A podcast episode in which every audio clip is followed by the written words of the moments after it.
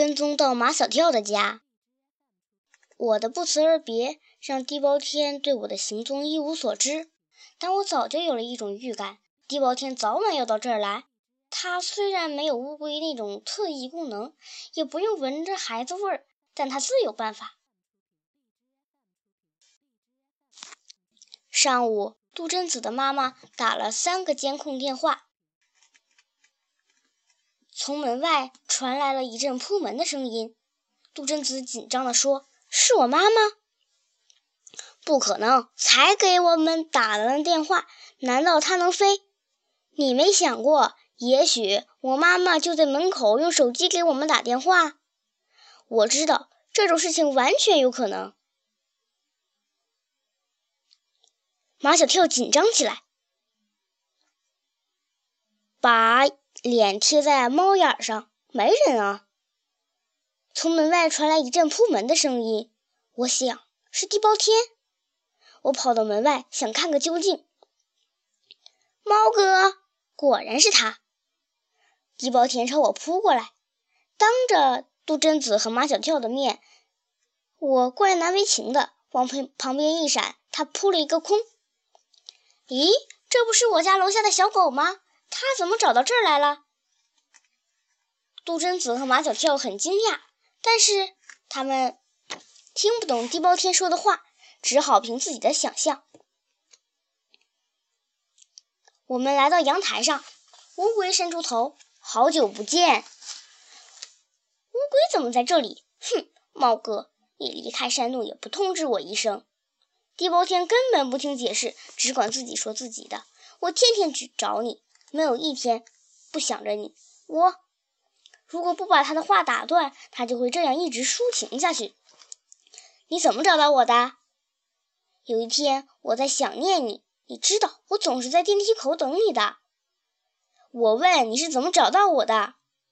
我找到了杜真子的妈妈，她走得急匆匆的，我就跟踪了她，反正也没事儿。结果我就跟到这儿来了，看她进了屋，我就回去了，因为我并不知道这是马小跳的家。晚上我就做了一个梦，梦见这里是马小跳的家，梦见杜真子、猫哥，所以我就找来了。果然梦想成真。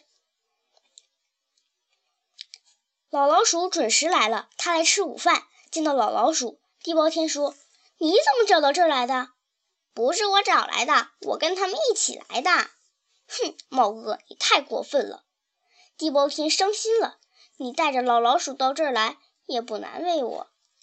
这个小狗妹妹很天真嘛。”老老鼠做出宽宏大量的样子。“我跟小猫老弟是什么交情？”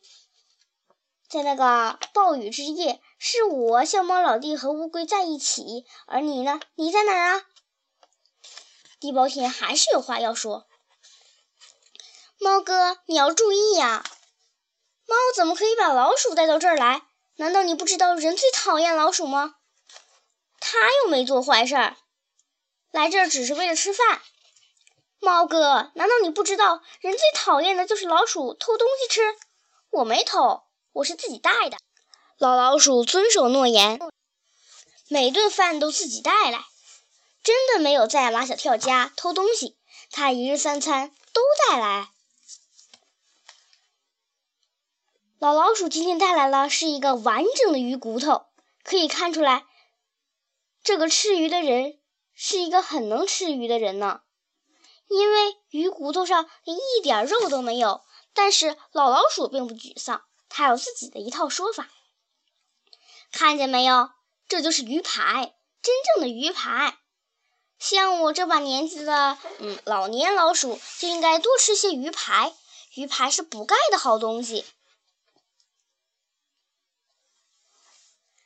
老老鼠趴在龟背上，十分专注地啃起了他说的鱼排，啃完便神秘地消失了。